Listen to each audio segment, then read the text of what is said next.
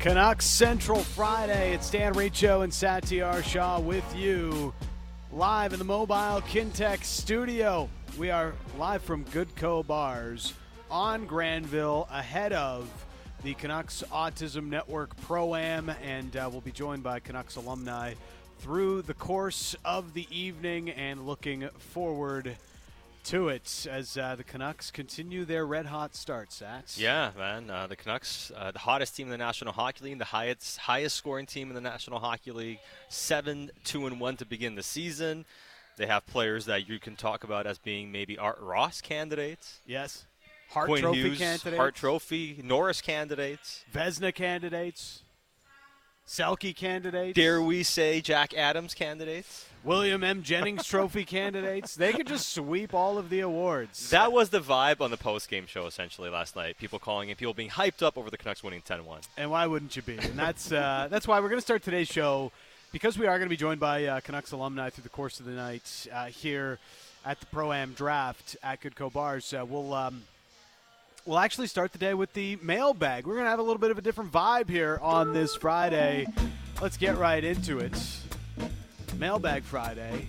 Starting the show off with the mailbag. Your questions for us. 650, 650 on the Dunbar Lumber text message inbox if you want to get some late submissions in. Producer Josh Elliott Wolfe on location with us. Uh, what are the questions looking like today? Hello. We will start with this one from Ernest in Richmond. Uh, last season, Sat pictured a successful Canucks team to look similar to the Dallas Stars. Do you think this comparison has come to fruition this season?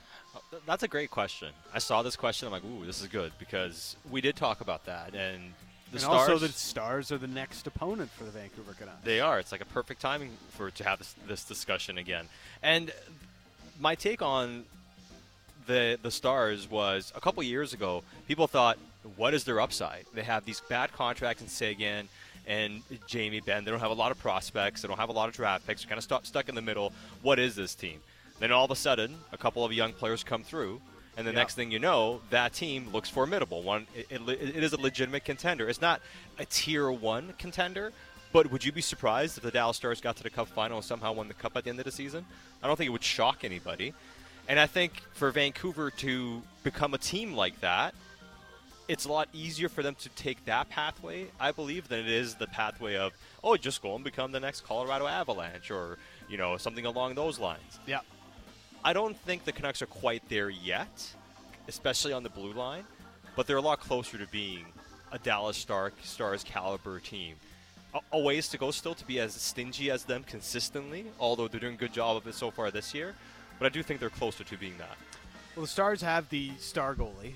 Uh, feel like I'm using the word star too much, but they have the good. They have the quality goalie.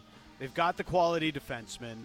They've got couple of really big forwards: Roope Hintz, Jason Robertson, Tyler Seguin, and Jamie Benn. Still played pretty well last year, but I don't know how many stars they have in their forward group. I don't know how many superstars they have in their forward group that's kind of where I see this comparison. Uh, the Canucks, they have a really top end, top end to their team, but they've now started to filter in some more workers through their roster and players that fit into the roles they're being put in, and that's why I think we're we're seeing the Canucks have some some more success. But that's you know one of the things about the Stars is.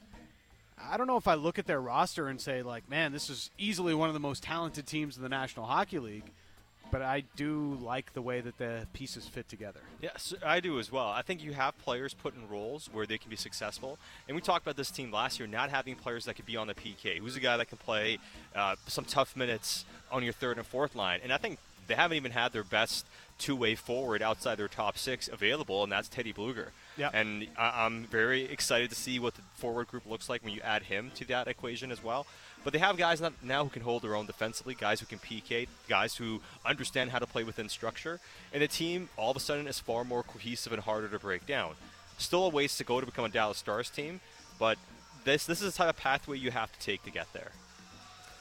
Next, Next one comes from MJ. Canucks Pro Scouting has clearly turned a major corner. Several shrewd, affordable depth additions from Lafferty and Blueger up front and DeSmith in net, Friedman and Cole on the back end.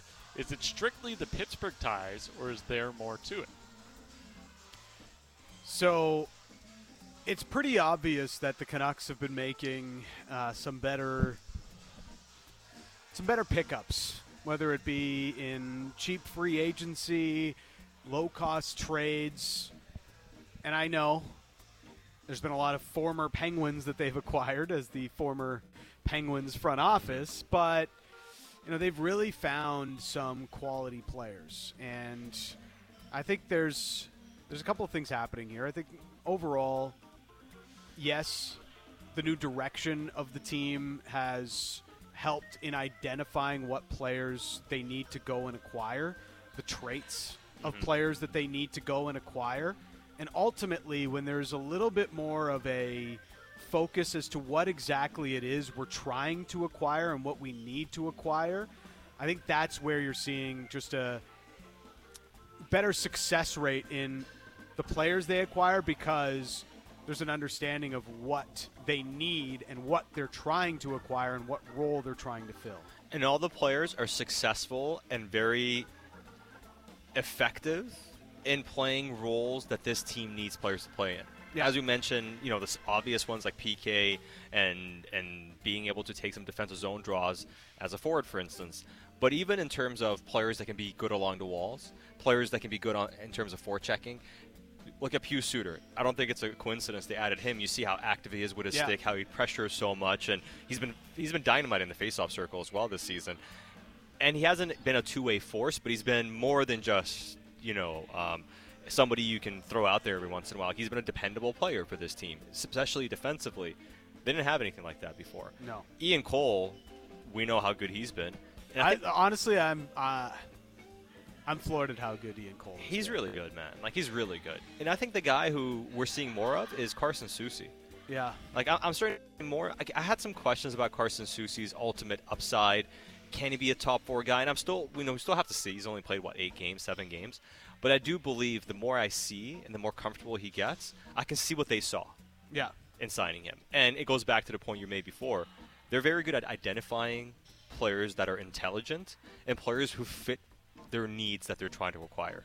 And when you do that, all of a sudden your team looks, you know, uh, Ian McIntyre last night pushed back on the word competent. Yeah. You know, uh, in terms of maybe they're higher than that, but at the very least they've gone from being a team that was very incompetent, Yeah. five on five in, in many situations, to being competent, if not good. And we'll see how good. We'll, we'll see. You know, we might have a different take uh, or uh, feel on some of these things when the Canucks inevitably have a bit of a slump at some point this season. But right now, you know, you look at a player like Sam Lafferty, and I uh, stumbled upon some in Leafs Twitter complaining how they got rid of Sam Lafferty and all these guys that were supposed to replace Sam Ra- Lafferty uh, at a cheaper cost are not having any success, and their fourth line looks trash, and all these different types of things. But you watch Sam Lafferty, you see the speed that he brings with the goal he scored last night, the other goals he scored this year, the size, all of the elements that he brings, and it's like that's just a, a perfectly capable fourth line forward. And in terms of on the higher end, the big swing they took was Filip Hronek. Yeah. And he not only looks like a top four defenseman, he looks like a really good top four defenseman, and he plays the right side. Hey, it's only 10 games this season. We only saw four games with him last year. Yeah. But what you're seeing is the big bet they made may have also been a home run. And those are the ones that really turn the tide. Well, it looks like the uh, uh, not just to, to pump the tires of, of the players at the bottom of the roster, but more importantly, you know, you're, you're going to go as far as your stars go, and right now it looks like the Canucks have, at least from a skater perspective, five star players with the way that Hughes, Pettersson, Miller, Hronek, and Boeser have started this season. Now, Boeser, we'll see if it continues. Hronek, I mean, he's looked every bit the part of a top pair defenseman while playing next to Quinn Hughes. And then you top that with Thatcher Demko in goal. I mean, it's a pretty strong core. And uh, there's a reason why uh, they're being called Canada's best team right now. Yeah, you got Kuzmenko, you have Mikheyev as well, and all of a sudden, All of a sudden, that's you know eight players we're talking about. Wow. Getting a little too ahead of ourselves. I'm just saying you're getting closer. You still need, you know, like people are saying, you still need more. You have to still add more, of course, and the team is active in trying to add more. But Yeah. You know, eh, they needed their like, guys to show they can be players again, especially Boeser, and all of a sudden it makes your team significantly better when Boeser's playing at a high level again. This one from Andrew. Should we be concerned that Miller and Pettersson combined have only scored one five on five goal despite dominating special teams? You can look at it a couple ways. Um, you can say yes, that's something that it's lagging, but their overall five on five points are still Yeah. amongst team leaders. They're getting a lot of assists. If you want to be optimistic, you can- you can say, well, there are a lot of things that are unsustainable for Yeah. the Canucks, especially shooting percentage. Well, you know how do they have the number one shooting percentage in the league at five on five, and both Pettersson and Miller have yet to score at five on If you- five? if you wanna like be- something, some things just don't add up. and if you want to be optimistic, you can say yes, there'll be some regression, and there'll also be some regress- regression the other way with J- JT Miller and Pettersson Yeah. scoring more five on five, and and that's how you're hoping this hot streak. And again, they're not going to go out there and average five goals and score 400 goals or whatever they're on pace for, 377. But the point is, can they offset some of that regression in terms of being, you know, going from being a really good team to an average team or something by those guys pr- providing a bit more five on five, which they're capable of doing. Next, Next one is uh, from Ray. Now that Fox is on LTIR, I think he's up for two to four weeks. Yeah. I think it was. Uh, what type of odds are you putting on Hughes for the Norris? I would say He's got to be the leader now. Like I think what Vancouver's done a really good job as fa- far as their fans go, and also the media. I think in terms of how we've you know been so on top of the story that redemption. that it's it's undeniable right now how good Quinn is, and everyone's Yeah. talking about it. Yes, So I don't think Quinn's going to go unnoticed. So I think he's got to be the favorite right now. I'd still say Cale Makar is like Quinn and Makar should be the two favorites because it's hard to Yeah. it's hard to kick Cale Makar off the off the perch of being the favorite for the Norris. But there's no way Quinn can't be in that conversation right now. And if he keeps playing like this, you gave Erik Karlsson the Norris last year because he scored 100 points. Hughes is on pace for 105, 106 points right now. I mean, Yeah. I think the exact number is 11 T billion. oh, okay, yes. Um, next one from Corbin. If the Canucks get another Heritage Classic, who should the rival be, and where should this take place? It's got to be Seattle CenturyLink. Do you think so? Because Yeah. they got the they got the Winter Classic this year. Yeah, I'm saying Vancouver would. I mean, they're asking about Vancouver, right? Yeah. That's what I would want. That would be cool. So if you're going to do a Vancouver one in Vancouver, there you, you can't do it at BC Place again. No, it can't be in Vancouver. got to go to Whistler. It's something fun. Yeah, the Whistler would be cool. Could you do something cool? In do it on top of the mountain like they did that one little Yeah. feature thing. Uh, Yeah. Mystery Alaska and Whistler. yeah, I just I don't think there's anywhere to do it in Vancouver. That's what I'm saying. And, and Unfortunately, like could you do it at Empire Field or something like that? It's not a big enough, not Nah. enough people. Like Can't you do it. can't, and and the weather. Seattle's going to have this issue when they get to it with the Winter Classic, but the weather just isn't really conducive for it. no, unless you here did in it the like in, Pacific Northwest. in Stanley Park or something. But that you can't even do that. You got to set up a you know a rink or whatever. Like I don't because know. sun you can deal with, but the amount of rain that comes down uh, here in these parts makes it really difficult to set up a proper ice surface. Uh, next one from Rick. Should Canucks fans be terrified that they could be in a position to be buyers at the deadline? No, the good problems to have, good concerns to have. I don't. Okay, I, I get it, but I don't love the notion of like always like being scared of being good. Yeah, You know, be be ready to compete. Be re- excited about okay, like not to say you should go out and spend on rentals or whatever. yeah, But the fact that your team has to consider what what they have to do in terms of buying or adding to the team at the deadline is a good problem to have. there, like there's times when it's obvious you should not be taking win now risks. I.e., when the Canucks signed Loui Eriksson. Yeah. you know, it was pretty obvious to most people back then that they shouldn't be players for that kind of a free agent, but they went and did it. You see it with San Jose. You know, as much as it's exciting to acquire a player like Erik Karlsson, I know I wasn't the only one that was like, "Are you guys sure about that? Like, is this the right time to be going Yeah. after Erik Karlsson and then doubling down by giving him an eight-year deal when you've already got big contracts for Brent Burns and Marc-Edouard Vlasic and look at how terribly it's worked out for San Jose. But right now, for the Canucks, like, yes, things are feeling good after 10 games. You have reason to believe they're going to be a playoff team. But the way I would view it is it's okay to be a buyer at the deadline, but you still have to be sensible about what you're buying. And you should always be sensible about what you're buying.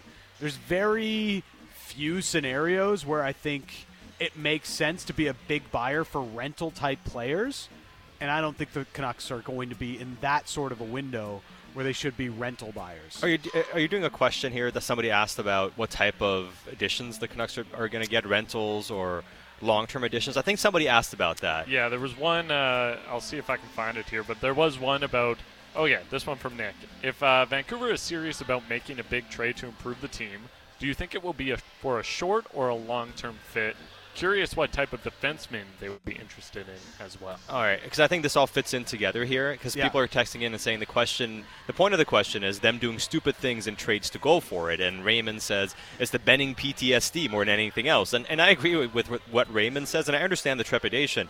But to answer, to put together both questions, I don't believe this team is going to be looking to spend any significant assets on rentals. Yeah. Is that to say they may not make a depth addition using some sort of lower end uh, assets to acquire rentals, perhaps? Sure, I can see that in, in a small move or something. I don't think this team's going to be giving up second round picks for guys they're not keeping. Yeah. I don't think they'll be giving up their top prospects for somebody they're not going to keep. I don't think they're giving up a first round pick if it ever comes to that for somebody they're not keeping beyond this season. So I don't believe the concern should be about oh they're going to do something stupid at the trade dead- deadline. Just to what degree can they improve the team while still maintaining the long term interest of the organization, right? Like that's going to be the big thing. It's about how can we get better for not only this year but beyond. That's I think where the Canucks are looking to spend assets potentially for, not hey let's just go sign a UFA because YOLO. Who knows what happens when we get to the postseason? At what point do you feel more confident in this front office to go out and make these sorts of deals? Well, we just answered the question about do you believe in man- management's competency Yeah. in terms of player ev- evaluation? Then And is there is ma- there a bad time? It's like I, I have a lot of confidence in Patrik Allvin given what he's done so far and the players that he's gone and acquired, and also how much restraint they've shown in sticking to what they believe is the right price Right. in a lot of situations, right? Not just in free agency where, you know, like the biggest contract they signed in unrestricted free agency was what the Ilya Mikheyev deal, Yeah. and that looks pretty good. He looks really good, man. You know, looks like a solid player. Barbashev type. Barbashev got that money from got more money Yeah. from uh, the Vegas Golden Knights this past off season. Maybe he's not quite as high end as Barbashev, but I don't know. Barbashev had the run, but I, I don't know. They are- like- McCabe's really good, man. Mikheyev is really good, uh, so I shouldn't downplay him like that. But similar players uh, and comparable contracts Yeah. is the point I was more getting at. So why why would you, as a fan, feel worried about them spending a massive price on something that doesn't make sense? When they've been on the job, Patrik Allvin's been on the job for more than 18 months now and has shown that he's going to stick to what he believes is a fair price. The biggest price they paid in trade was Filip Hronek, and I didn't like it at the time, but look at how that feeling for much of the fan base has already shifted now that we see how well he fits onto the roster, how well he fits next to Quinn Hughes, and how much he's helped this team get off to a good start. We had a, discussion early this season about you know what should the Canucks look to do, and I'm not against you spending big assets. If you can get another Filip Hronek type of player or something of that type of impact on the back end, even if you're paying a high price, I'm fine with it. Yeah. But it's going to be hard for those players to become available. Ultimately, to address to address the defense, I think the easiest thing and the most likely avenue in which they do that is Ethan Bear for now.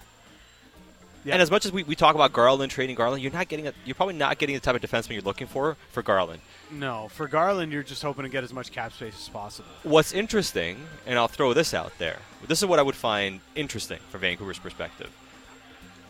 Forget Garland for a second. Would they be willing to move a Beauvillier and then take term back for a player that might be good, but you're giving relief to somebody because it's an expiring contract going out the other way. So you're trading Beauvillier to somebody for a, for a player who's probably better than Beauvillier and helps, but has maybe a few years on his contract. For a team that's looking to maybe get some flexibility, would you look at doing that? That's what I wonder about because we talk about being creative and you can't spend a ton of assets. Is there a team in somewhat distress that needs to move a good player that has a little bit of term, but they're in a tough bind? and they want flexibility. Yeah. Is that something that Vancouver may look to do to use their expirings in that way? And that that's not, that has a cost potentially on the cap, but you're not giving away assets like draft picks and, and prospects. Yeah, the uh, the biggest price they paid, well, even even Ethan Bear, like the price they paid to get Ethan Bear, um, maybe you know when you look at it in totality, uh, they end up buying out Jason Dickinson and then still giving a second like giving a second round pick to get rid of that, then a fifth round pick to get Ethan Bear. But they also, even in that deal, held out. Carolina wanted Nils Hoglander mm-hmm. when they first started talking trade, and they held out and kept it to a price they felt a lot more comfortable with. Just another example of how this um, front office is not overextending itself uh, when they uh, talk trade or talk contract with players. Next one is from one CDN, and uh, we'll have to verify this as well because I don't know if these were all your takes, uh, but it's which one of Dan's takes from last year do you want to redo on? Here we go. There's four oh. options. There's the trade Kuzmenko option, the trade Miller option, the do not trade for Filip Hronek option, or the delay hiring Rick Tocchet until this season option. Which one do you? If they are all yours, you can you can object. But if they are all yours, which one do you want to redo on the most? Did you say trade Kuzmenko? I don't remember. I've that never one. said trade Kuzmenko. I, think, I don't recall I think that. Other people at the stations, yeah, for maybe Damas Trance, yeah, said to, said to trade Kuzmenko, but uh, I don't know if Reach said. I don't that. think. I think. I think you're being blamed for things you didn't say. I'm definitely being blamed for things that I didn't say. Now, the the Tocchet one, I remember we had those conversations of when's the best time to hire him, When's especially the with the tank going yes. the way it was going. Um, the so tank was too good to disrupt. We we did have those conversations, but the one I the one I would uh, say is looking worst is the why trade for Hronek now, and that's a testament to how good Filip Hronek has fit on this roster. Yeah. Um, but that would that would be the one where I feel most uh, most of a 180 on any of those takes, not all of which were mine. I think timing. I get it. I think timing. Sometimes we view it as because we, we, we look at like team building as being linear and like yes. timelines. Wait for this, get these things, and it's like if you're look if you think there's a player you can get who's an impact player and you're in a mode where you're trying to improve your team, there's never a bad time to acquire that player. That's that's the lesson learned there, right? It's it was never about Hronek being a bad player or anything like that. It was just is this the right time for the Canucks to do this? A lot of that being the Canucks were really bad last year, and how much could they gain by getting this one player? But it's been a, a pretty seamless fit, and Quinn Hughes has even mentioned himself how much Filip Hronek is helping show the best version of Quinn Hughes. So it's not only did you get a good player, but you're getting a better version of Quinn Hughes because you've paired him now with another top end player. All right, and we will uh, we'll end with this one. Debug 53.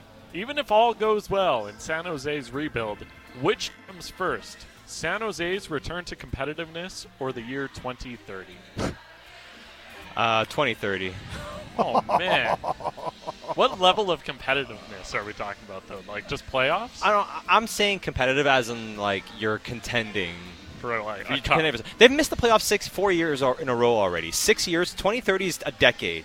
They're right? So bad. They're really bad. If they're going to contend for a cup by 2030, I don't think so. I'm taking the I'm taking the uh, over on that, but cup contending, I would say like you take uh, you take the over on that. If the if it, the bar is just making the playoffs, I feel like they'll sure. make the playoffs. Six then. years, yeah, I can see that. I'm no like prospect guru, but like they don't even like they still don't have a ton that you know they've accumulated in these four years that they've been bad. Now they got like Will Smith. Yeah, they got Will Smith this year, Quentin Musty, but like all those guys were drafted basically just this year in the Meier trade. Did they get a, a, a ton in that trade? They don't have a ton coming on the back end. Not a like ton at all. They, they've still got a long ways to go. Even think of somebody like Detroit, how long it's taken them to get through it. It's been almost a decade, probably a decade now for Detroit. We're coming up on a decade since Yeah. they last made the playoffs. So it's it's going to take some time. I disagree with Sat though. They'll get in before uh, before 2030, maybe 2029. 2029. Okay, fine. well, it's not fine. 2030, so All right, that's fine. Okay, quick one here. Somebody asked us, uh, Tyler, I think, overrated. Uh, uh, what do you think of doubleheader? Because the Lions play their playoff game at three o'clock and the Canucks play at seven on Saturday. Yeah. that would be awesome to do. Just make sure to hydrate.